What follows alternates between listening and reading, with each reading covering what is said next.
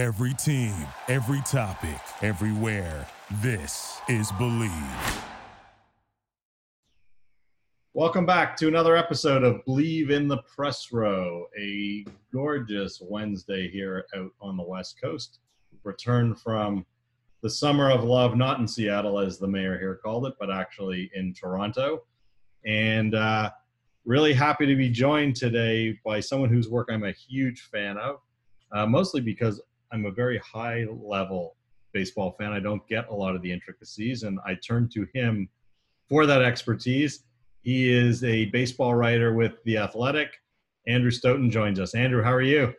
I'm great, man. Happy to be here. Thank you for uh, for inviting me on. It's been uh, it's been awesome following your work uh, both on Twitter. The, these are certainly unusual times that we're in. Um, how are you and how are your family doing during the, the, the pandemic? Uh, pretty well. I mean, yeah, uh, I've been fortunate that you know the Athletic kept on cruising along through the uh, through the shutdown of all the leagues, and I got to remember some guys. wrote wrote about you know the Ricciardi era and the Gord Ash era, and Maple Leaf Stadium did a bunch of you know backwards looking stuff, and it's just been great to one to keep a job, and also two to uh, uh, to now be sort of looking forward. The family's good. I'm here in uh, beautiful Peterborough, Ontario. Uh, you know, uh, we've been we've been doing very well uh, pandemic wise. Actually, I mean, as a smaller city, you know, it's not uh, it's not the epicenter that maybe Toronto is, though. I mean, of course, you're being in the states. that's uh, uh, the definition of, of, epicenter, I guess, changes depending on which side of the border you're on. But yeah, things are good. Family is good. Uh, appreciate it. Do um, I guess it's great having baseball back. I guess you're not missing having to drive down to the dome multiple times per week. Uh, I'm not, though. I don't often go. Frankly, I, I you know, uh, also I don't. I do drive. I don't own a car. I've never owned a car. I've always lived in Toronto until the last couple years, moving back, uh, back home, back here to Peterborough. Uh, you know, in my own home, not my parents' home.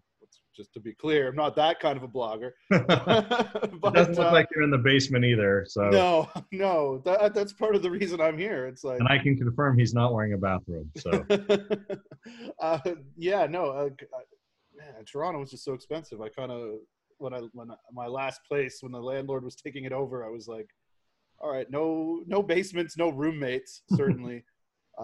And so that's what's led me back to beautiful Peterborough. But yeah, I, uh, you know, I do I do miss going to the games, but uh, but yeah, those times that I do have to travel, it's usually by the Go bus, which uh, uh, is less than ideal. I should probably buy a car now that I live in a very car centric city. But, how um, how did you get your start? How do, how does Andrew start his baseball journey? I know you don't you're not fond of the word journalist, but I'm going to use it. Like how did how did sure. Get started in journalism covering baseball? Sure. I I mean, yeah, I don't like journalists because I I think that it's an insult to actual journalists to call myself one. But like, uh, you know, it was it, it was uh, Fred and I, Dustin Parks, who you know fans of the of, of, what I do will know and remember Dustin. He's uh, he's still around. He's at the National Post still, I believe. Uh, it was basically just we had like a, a hockey pool and a, a, message board, and we had uh, back in the days pre-social media, we had an email circle with a bunch of our friends where we were all working terrible jobs and you know would just kind of use it as a chat room, email each other, and and Parks and I would go off on tangents about you know, a terrible thing Rich Griffin wrote or a terrible thing that we read about the Blue Jays. And uh, eventually all our friends were like, stop, we don't care. Like just start emailing just between yourselves. And we're like, that's, that's stupid. I don't want to just email back. So we just decided to throw it up on a blog. And lo and behold, uh, we came along at the right place at the right time uh, because that was all sort of nascent and, uh, and you know bigger companies started looking into what was happening in the blogosphere. Fans were looking for that outlet where it was, you know, beyond the the the gatekeep the, the gate kept area of uh, of the media where it was just you know only the guys with access could talk about the team, and there was this this other way of doing it. And I was very fortunate the way that the timing all worked out that we were putting out weird, interesting Blue Jays content on uh, drunkjaysfans.blogspot.com that it just sort of it sort of uh, it snowballed a bit, and I've managed to milk it into uh, into what's been like a career for like 15 years, basically. It's been it's remarkable. I don't deserve it, but I'm I'm very happy to be here. Yeah, well, you're very good at it. You're being humble, but you're very good at it. So the the Jays go through a weird period, and then Richard Griffin becomes the head of PR. How weird is that for you and and and for him? I I think it's fine. I mean, Griffin, I, I I mean, he is very good natured, and I, I you know to his eternal credit, like you know he would use the I, I, for years when I would hijack his mailbag, you know, at the Toronto Star, he would do a mailbag every, and now I, now I do one of my own for the Athletic, but uh, he would do it for years, and I would hijack the questions and be like, I'm just going to steal the questions and answer them in my own voice instead of him. Uh, and found, somehow found a picture of like an Eastern European drunk on a park bench who looked uncannily like Griff, uh, which I would always use as like the head, you know, the main image for those posts. Uh, and he like you know he was I remember him saying at one point like oh my son has that as my as his computer background and Griff would use it as his avatar and and uh, I don't I didn't I'm speaking of other things I, I didn't deserve I didn't deserve any like any good naturedness from him at all because we were pretty ruthless and and punk rock at the in the those early days and very unapologetically like you know screw all these people uh, which just makes it all the more remarkable that I'm still here. But yeah, he's uh, you know he's he's cool. I've I still I talked to Griff obviously professionally and and you know I've sat and had drinks with him. Uh, so that's all good. And and you know he's a P, he was a PR guy for years and years. He's probably been a PR guy longer than he was with the newspapers. Right, he was with the Expos forever. So it kind of made sense. I think it kind of made sense that the team wanted a conduit and somebody maybe a little more plugged into you know the the local media. Uh, so that's where we're at. I, it, it's weird because you know obviously this year is just such a strange and different year than than any other. You know we're on Zoom calls and uh, you know that's it, it, seems to be going well, but it's obviously just a completely different dynamic. Uh, but yeah, it was uh, that was a that was a surprise to me though. I will admit. So, so you you let, let's go back in time just a little bit because you've been doing this for so long. The you know, if you go back to the Anthopoulos era and the end of it, the unceremonious dropping of the ball where it becomes public domain that they're hunting for a new president to replace a retiring Paul Beeston. And leaks, you know, the, the, the Reinsdorf story leaks. Mm-hmm. Like it, it's bungled as much and as well as something can be bungled. Yep. Um, and, and part of the story at the time was that they were really looking for someone to reinvent a a very old business organization that happens to be in baseball. That you know, that Paul Beeston had run things really the old way, and not that there's anything wrong with that, but we live in a modern world, and and you know they, they needed some discipline and actually how to how to run an organization, a business organization today. Um, say what you want about the on ice performance or the on court performance, but MLSE is certainly much more was more buttoned up and corporate than the, the Blue Jays were. Mm-hmm. They bring in Mark Shapiro. Um, just on that point alone, forget on field, but but has that goal been accomplished? Are are, are they more a modern era baseball franchise? Yeah, I, I think definitely, and I, I, you know, nobody knows how much nudging came from the league, but I assume that there was significant nudging from the league, and I, I don't know if Shapiro ends up in Toronto, uh, you know, out of the great thing he had in Cleveland for so long, perhaps without some of that same nudging. You know, there's politicking going on behind the scenes. Shapiro, uh, I don't know if he's ever. I, am sure he's never publicly talked about. You know, he would be happy to be the commissioner one day, and and uh, and there was talk about him like being the Big Ten commissioner at one point. Uh, and it's just it's a process that is not just uh, happening in Toronto. Like we, I actually, it's the this week is the 20th anniversary of Rogers uh, buying the Blue Jays, sort of officially.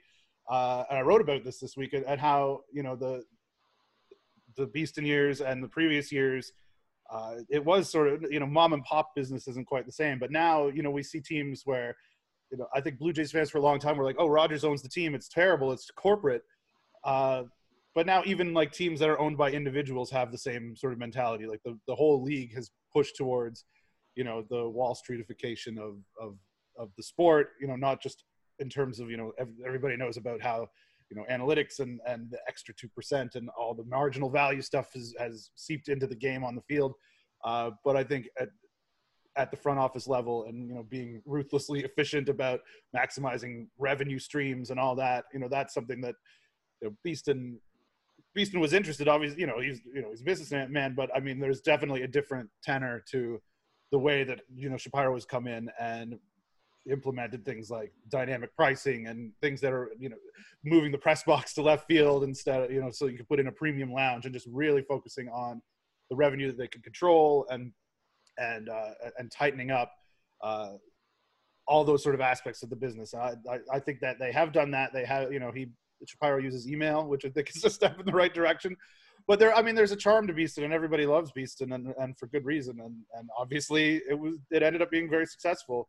Uh, and that was such a weird period when that transition happened. But uh, but I do think that they have, you know, moved into the you know in, into the modern age of baseball teams, and I think that you know they're far from the only ones. Uh, it's it's been a it's been a sea change in the entire industry, really. I mean, the Steinbrenners still own the Yankees, but the, there there is no George Steinbrenner around anymore. So, one of the things that Shapiro, I believe, was hired to do was fix a very outdated Skydome, Rogers Center. Mm-hmm. Uh, it's been it, it's been polished, it's been dusted, uh, but man, it needs a lot of work. And I've been banging the drum heavily on Twitter that when Major League Baseball was shut down, they had a window where we knew that facility would not be used until at least April of 2021. Mm-hmm. And we don't hear jack shit about anything going on in that building, which I think is was is really unfortunate, uh, borderline criminal with a small c. I mean, Rogers got to get them 5G towers up, though. You know, you got to invest in your cell and your cell phone infrastructure. I think that's where their priorities are at. But yeah, I think it absolutely is a huge missed opportunity. Obviously, the pandemic, people. I mean, Rogers can't cry poor even though even though the circumstances are what they are. Uh, but I think that's sort of allowed them to have a bit of a pass. But yeah, it, it it, would have been it would have been a huge opportunity, or it was a huge opportunity that they've missed. My my sense on it, and I you know I may be I've said this I've written this like sort of subtly before, and I don't you know I don't know anything, but I've definitely I've definitely heard it hinted and spoken to people, but not enough to like say on, on record or report. But like, I, I, think that obviously they're very interested in what's going on with Rail Deck Park, uh, with that big, you know, infrastructure uh, plan and project that's going to happen right adjacent to the building. I'd heard somebody say, you know, the real estate is so high at one Mount Pleasant and, and at that part of Bloor Street that they, that they could move operations down to a new facility and try to do something sort of like MLSE has with with Maple Leaf Square and and you know really dreaming big. And I think that you know when Mark Shapiro ever talks about you know what's going on with the renovations and with you know with the building, he sort of passes the buck and says it's above his pay grade. And I think that that's that's sort of where you know th- th- that's that's probably the ambitious plan is to somehow get a new ballpark and get or get a thoroughly revitalized Rogers Center into a tiny little space there that would also allow them to bring in you know the the commercial real estate stuff, the the stuff that really you know is the moneymaker for a lot of a lot of pro teams now, right? I mean, you see all over the place where where that's that's sort of the drive the driving force for them, and I think they'd love to get into that. Um, and I think that they before the pandemic sort of threw everything sideways, I think that they saw a possible opportunity with all the changes that were going to be made on the on the rail deck park and on the on the rail line there that's right there at the stadium. Um, my dream, and I don't know how feasible it is, but you know, you look at, and I've, I've put this in, in posts before and, and, and I've tweeted about it, but if you look at the way that they built the new Busch Stadium, where they kind of built half of it around one end of the stadium and then played a season in the in the existing stadium and as soon as it was done tore it down and got the the half that they'd sort of built outside of it ready enough to play the next year and then sort of phased in the rest of the stadium around it. Uh, there might be enough room there if if you could figure out what to do with Bremner Boulevard. There might be enough room there for the Jays to do something similar, but that is just at such a scale. It's sort of like the the the natural grass field thing for them, right? It's like, well, it's we could do it, but the it's just a you know how much money are we willing to really spend to make it right? So So assuming assume for a second that they're not going to blow it up like that hmm and start all over again, because basically that's what that's talking about. That is. If if we're going to keep the the outer shell, what are your top three things you'd like to see them fix? Uh, for I mean, first for me, it's make every damn seat face the pitcher, because there are definitely ones down the line where it's like, you know, they built it for a multi-purpose as a multi-purpose stadium, but you can you're sitting down the the right field line, and if you're square in your seat, you're looking at the center fielder, and it's like, well, this is not how to take in a baseball game. Uh, you know, that's maybe that's small to a lot of people, but but yeah, the the seats rip them all out, make them a little bit bigger, a little bit more comfortable, uh, and make it just a little, you know, so so they're oriented better for baseball. Um, you know, I don't know what you can really do. The grass field is something that a lot of people would love to see. I would love to see it. I think that that ship's probably sailed. Uh, you know, if they really are committing to like being in there for 30 years, like maybe they should revisit that. Um, but I, but I've actually, uh, I've heard that there's you know a water main underneath there, which is another problem. Like they'd have to shut off water to condos for days to do sort of any sort of big project. So it's it, they're in a tough spot. Um, but yeah, it, it, I don't know what you can do with it because that shell is so sort of rigid. Um, you know, to So- open it up to the outside would be nice a little more, but I don't think that's feasible. To your point, uh, when I when I asked people on Twitter for a response, um, the number one response I got was rip out the seats and make them all face the pitching mound, There you go. which shocked me. I thought number one would definitely be grass, grass, and more grass. Yeah, no, I, I mean, aesthetic, aesthetically, it is. Uh, it's much nicer to see a game on real grass, but but yeah, for those who actually go to the games, man, those seats not great. Uh, all right, so now let's now let's look at the administration, if you will, from a baseball standpoint. And, and my understanding is that the current guys actually deserve a bit of a pass for the first couple of years because they came in with a mandate of change, but circumstance led ownership to dictate a pause on that, i.e., holy crap, we did really well. We filled the building. TV ratings were off the charts. Yeah. Don't you dare do what we asked you to do yet. Let's try and extend this a little bit. So if you look at the entire picture of work up until where they are right now, how do you grade them? I mean, it's real easy to be positive about them at this point because the expectations haven't really started. Everybody can see that it's moving in the positive direction. Uh, you know, you like a lot of the young talent yet, but it hasn't really coalesced into into a winner. Uh, they still have to hold off the damn Detroit Tigers, which, you know, if that's a challenge for them, they're maybe not as as far along the, the process as they think. Uh, so we'll see how the rest of this uh, quote unquote season goes.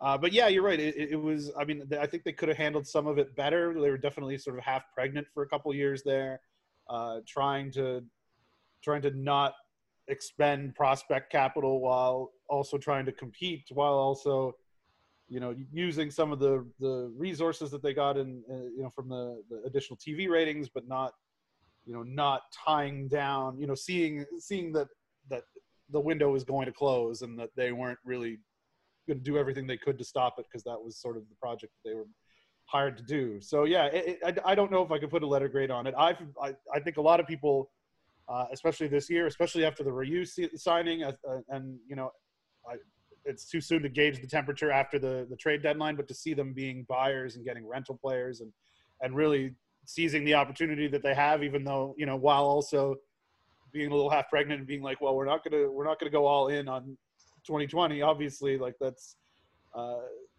it- it's not a championship kind of year for them but if they can sneak into the playoffs you know you never know what can happen. But uh so i, I think that was smart. I think that keeping fans engaged uh is smart too. And and and you know just taking the opportunity that's in front of them the extra playoff teams is giving them uh has been good. And i think you see a lot of positive signs and a lot of things that people hated a few years ago they're starting to come around on you know julian merryweather looking really good uh, Nate Pearson was the guy that they got as the, the compensation draft pick when they didn't sign Edwin Encarnacion. And, you know, a little bit of time passes and, and some of those things uh, start to make a little more sense, uh, especially when you hit on a Nate Pearson with a pick like that. So I'm gonna let you take a breath for a second. Let me Sure. pay some bills here. It's hard to imagine, you know, that we are sitting here right now and there are playoffs going on, NBA, MLB, and NHL. Major League playoffs and we've got rumblings that the NFL's actually get started. And I know this is going to shock you, but people do like to bet their hard-earned money on sports.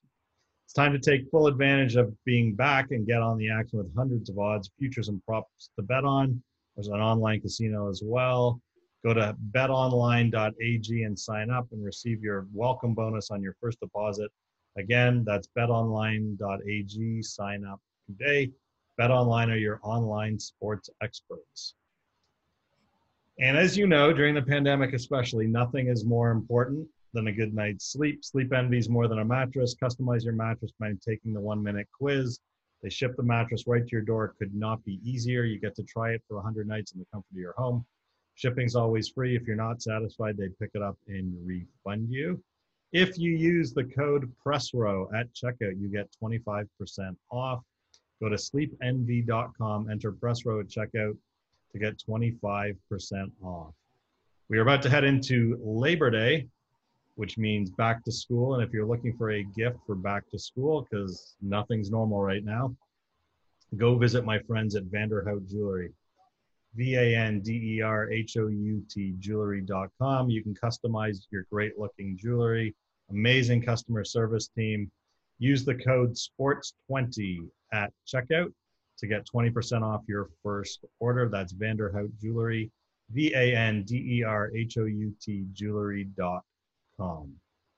You know, it's interesting. We, um, we talk about uh, Atkins and Shapiro and kind of giving them a little letter grade for where they are. And I, I think this, I hate the term, but I think this season, no matter what happens, gets a bit of an asterisk. You know, if they make the playoffs, they've expanded the playoffs. If they don't, yeah, it's a weird season. Like I think they get a pass. I think they get a pass if they don't fare well, and I think they get an asterisk if they do. I, I'm I'm going to call that equal. Mhm. Why do you think more so Shapiro has had such a rocky start to his relationship with media and fans in Toronto? That that's a great question. I mean, I, it obviously comes down to just the circumstances that he came in under.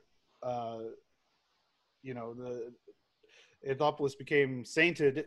You know, as soon as those trade dead, deals happened at the trade deadline in 2015, uh, and but I, it's more than just that. I think. I think it's you know I don't I don't know that he was prepared for. Uh, just the way that the Blue Jays fans think, the way that the Toronto market thinks, the way the Canadians think about a lot of uh, uh, about their team and about you know interlopers coming around, and and and that that you know that term is, is ridiculous, but also uh, that's sort of how I think it got presented in a lot of ways, and and there was always the talk of the Cleveland cronies and the and and and it, it was just it was just here's someone to ruin our good time. Um, but I, I don't I, I don't know, and I, I think that you know the. It's funny. I had a, a friend of mine, uh, who told told me about her dad once, who was a, a an ad executive in Toronto, and he created Captain Highliner. I forget the I forget the man's name, and I forget the, the ad agency that he worked for, uh, but it was uh, but he was big. uh, You know, he did it. He was extremely successful on the creative side at this agency in Toronto that uh, that ended up asking him to to run the company and move to San Francisco and, and be and be like their top executive. I think he was one of the first guys from creative to ever, do that. Uh, and just and, and just the stories she would say about how difficult it was for him, just because the business culture is very different.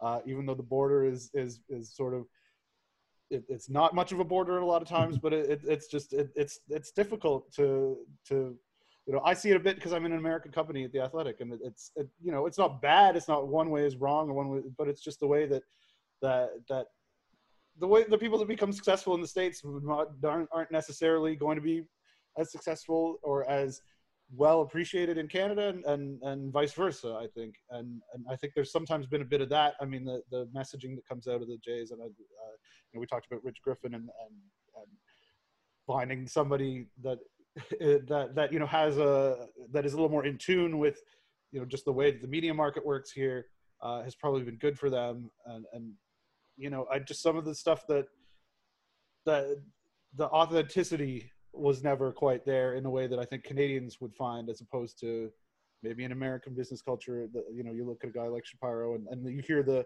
the business school stuff, and you hear the the the the Wall Streetish things that come out of like any MLB front office now. Uh, I don't know if that resonates as well here as it does there, uh, and I think that's sort of was perhaps part of it. But it, but I mean, ultimately, it was Anthopoulos, and then it was sort of a concerted effort by uh, by the media in a lot of ways to to just to lean into that. And I don't think that the you know I believe I 100% believe that he scolded Anthopoulos about trading away all the prospects, uh, which was a huge uh, problem for him because it's like the, this front office just gave us the greatest baseball season we've had in 20 years and you're telling it was you're telling us it was bad and now you're the guy running things? Like that's a big old hole for him to have to dig himself out of. Yeah it's uh it's interesting because in talking to people from cleveland when he got hired like he could not have had a more pristine reputation coming absolutely, in. Absolutely. Absolutely. I have people like from other front offices. I don't have a ton of connections in front offices but people you know people being like why why is everybody like this? These guys are really good. Like these guys are really good. Why is everybody hating them? Like it was bizarre for them. It was almost more on this guy's a really good guy. Like he's really smart, he's really effective, phenomenal in the community. And it's like he came to Toronto and like somebody gave him the Darth Vader outfit and he completely changed. That was the perception of the guy. Like yeah. it was it was pretty. It was almost as bad as when Tim Leiweke came in and wanted to pull down the Maple Leaf veteran pitchers from like from the ACC and yeah. was planning parade routes on his first day, right? Like, yeah, we have this. We get we can get a little provincial about things, especially when it comes to Americans. I feel in in uh, in Toronto in particular. Uh, it's uh, it's very interesting. I think. Um, so th- there's a perception. I mean, I mean, let's dig into that just for a second, actually. Sure. Now, at the end of the, the when we entered that season, I think it's fair to say that Anthopoulos was on shaky ground with the fans and the media. Um, yeah. Performance wasn't great. Um, he had made a couple of signings and a couple of trades that had that created massive hype that did not overly deliver anywhere near their expectation. Mm-hmm. And I would argue that had he not been Canadian and had he been not so good with the media, he would have been roasted and, and, and fired much sooner. Um, uh, he also had Beeston for cover, who was correct. very who was very good with the media. But yeah, no, I think that's I think that's correct. But if he if he was Ricciardi, Beeston wouldn't have been able to protect him. Mm-hmm. Right. Ricciardi um, did hang on for a surprisingly long time, but yeah. But so the question, like with Shapiro, you know, did Anthopoulos get too much of a gift by, you know, by pulling some strings right away that made an awful lot of sense that delivered, as you said, the best? I mean, is that really what did it? I mean, did what if you look back at the Anthopoulos book of work, how would you grade that? Yeah, uh, you know, it's you know, you can't say a bad thing about it because of the way that you know the team that he ended up with, but it, it was rocky and it took a long time to get there, and people very quickly forgot about you know rolling their eyes at payroll parameters and and being frustrated about Yu Darvish or having to go hat, hat in hand to the players to try to get Ervin Santana signed, and you know the, I think that. Uh, like Dioner Navarro was the highest, you know, until they signed Russell Martin. Navarro was like the highest free agent contract they paid out, which was like, you know, a nine million dollar deal over a couple of years. Uh, so yeah, like like it, it, was it was rocky, and and and you know overall, you know you can only give that a C, I guess, because that's just sort of it's like you were saying, you know there there was a lot of positive, there's a lot of negative, and I, I really do think that that you're right about uh, that he was a little bit protected. I mean, I think it was 51 and 51 they were at you know at before the trade deadline in 2015. Uh, Beeston was already on the way out the door. He was retiring all the Dan Duquette stuff had happened already. You know, the, it was clear the writing was on the wall that someone with baseball uh, experience was going to come in and and and it was probably the end for Anthopoulos, especially if they didn't make the playoffs. And then they they they just went so unbelievably all in, and it worked out so incredibly that it just it changed everything. Um, but yeah, I, I think that that people really, really, really forget that even in that 2015 season, like people were, it was just an assumption that he was gone at the end of the year. Right. So, one of the things that's uh, that's interesting is the media perception of the team right now, especially those that that fly the Rogers banners, and th- this is a, a hot button topic for many people that follow the Jays. Mm-hmm. Uh, the old when I when I lived in Detroit, there was a local radio station that didn't have any rights, and, and their their tagline was the only station in town not bought and paid for by the home team. Um, there, there seems to be a narrative out there that the Sportsnet guys are really drinking and pushing the Kool Aid. That everybody was really wrong about Shapiro, and this team is really good, and they're going to make the playoffs, and all is well. Do, do you agree with that as you look at the team right now? I well, I don't agree with the the Sportsnet stuff necessarily. You know, I think those guys are professional, and I, not just because I like them and I, I, you know have to be have to work with them and be on Zoom calls with them. But like, I think you know, I think they ask tough questions. But obviously, uh, you know, obviously it's a strange spot, and it's a spot where uh, where I've been too. You know, when I was when I was, we don't really have advertisers at the Athletic, but when I was at the Score, it's like you know, I I was not I was not I was not going to say a bad word about Jack Link's beef jerky, you know, right. because they're paying the bills so there you know there's always sort of an internal tension about that but i, I think they're generally fair and but i also completely understand why fans uh, are suspicious of that because that's you know that is 100% part of why rogers owns the team right it, it's to get content and then it's to you know brand build and part of that is through that media arm and, um, it's it, it's a tough spot. And I, I you know I, I, think they take too much criticism at times but uh, and and I think it goes the other way too. I think sometimes the the the the papers or the TV stations that that don't have the rights or don't or don't have the Rogers money uh, sort of take up the mantle of well we're going to piss on everything now because they were you know just uh, just sort of to be in opposition of we assume that the that uh, it's going to be a positive shiny narrative coming out of the one shop. So we're going to take the other side uh, where I've, you know I tend to get caught in between because people you know variously I'm like oh, you're being too hard on them, which happens less often than it's like, oh, you're you're paid by Rogers.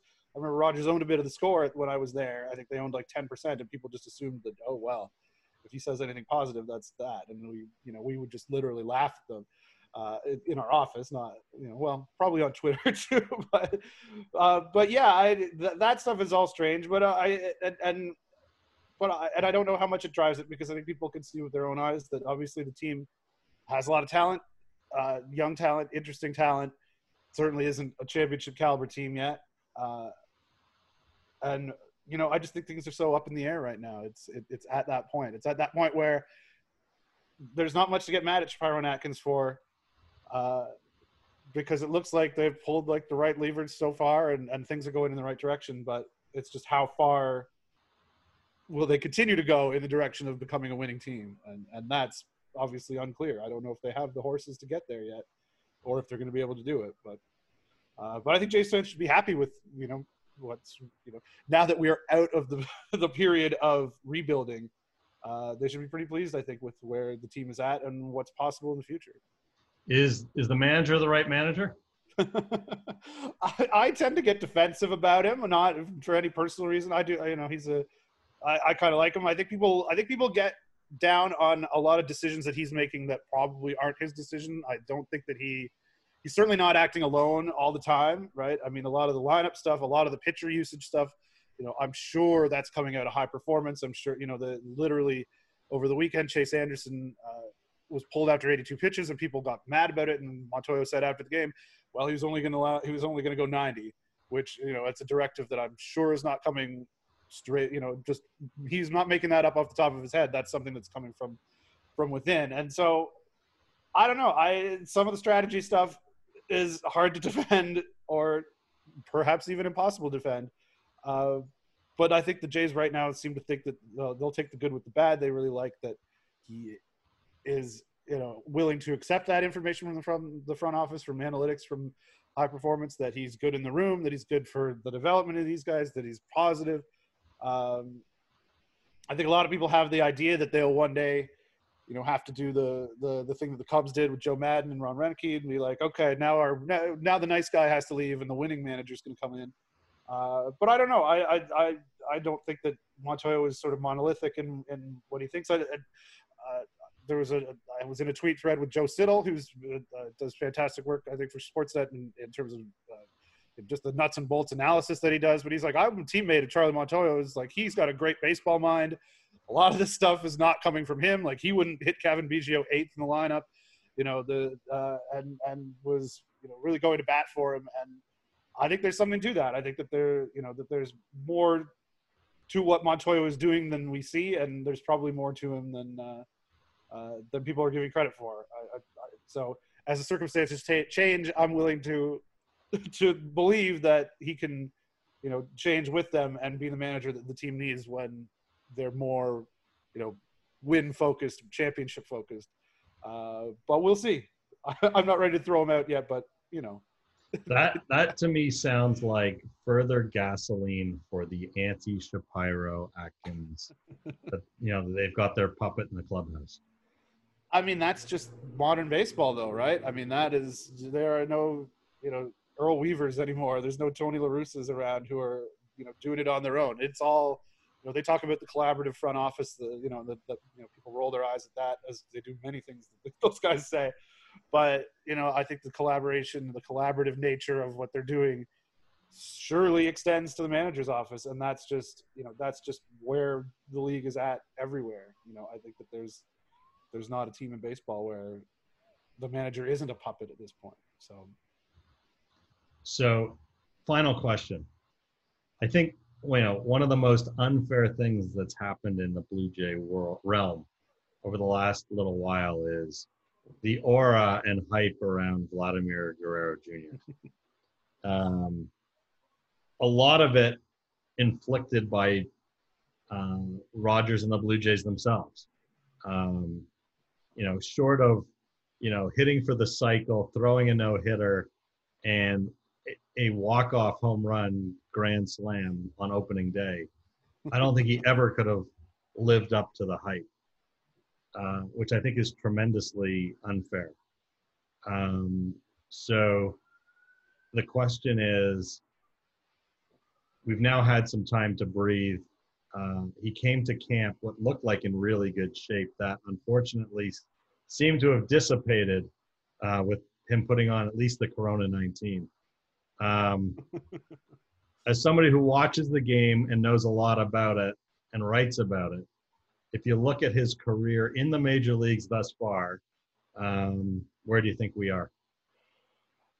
I mean, I think it's I think it's been encouraging the last few weeks, and I think that you're we're seeing some of those COVID nineteen coming off. Right? I mean, he spoke a couple weeks ago uh, on a Zoom call about how he goes in. You know, the first thing he does when he gets to the ballpark every day is he works with the strength and conditioning coach.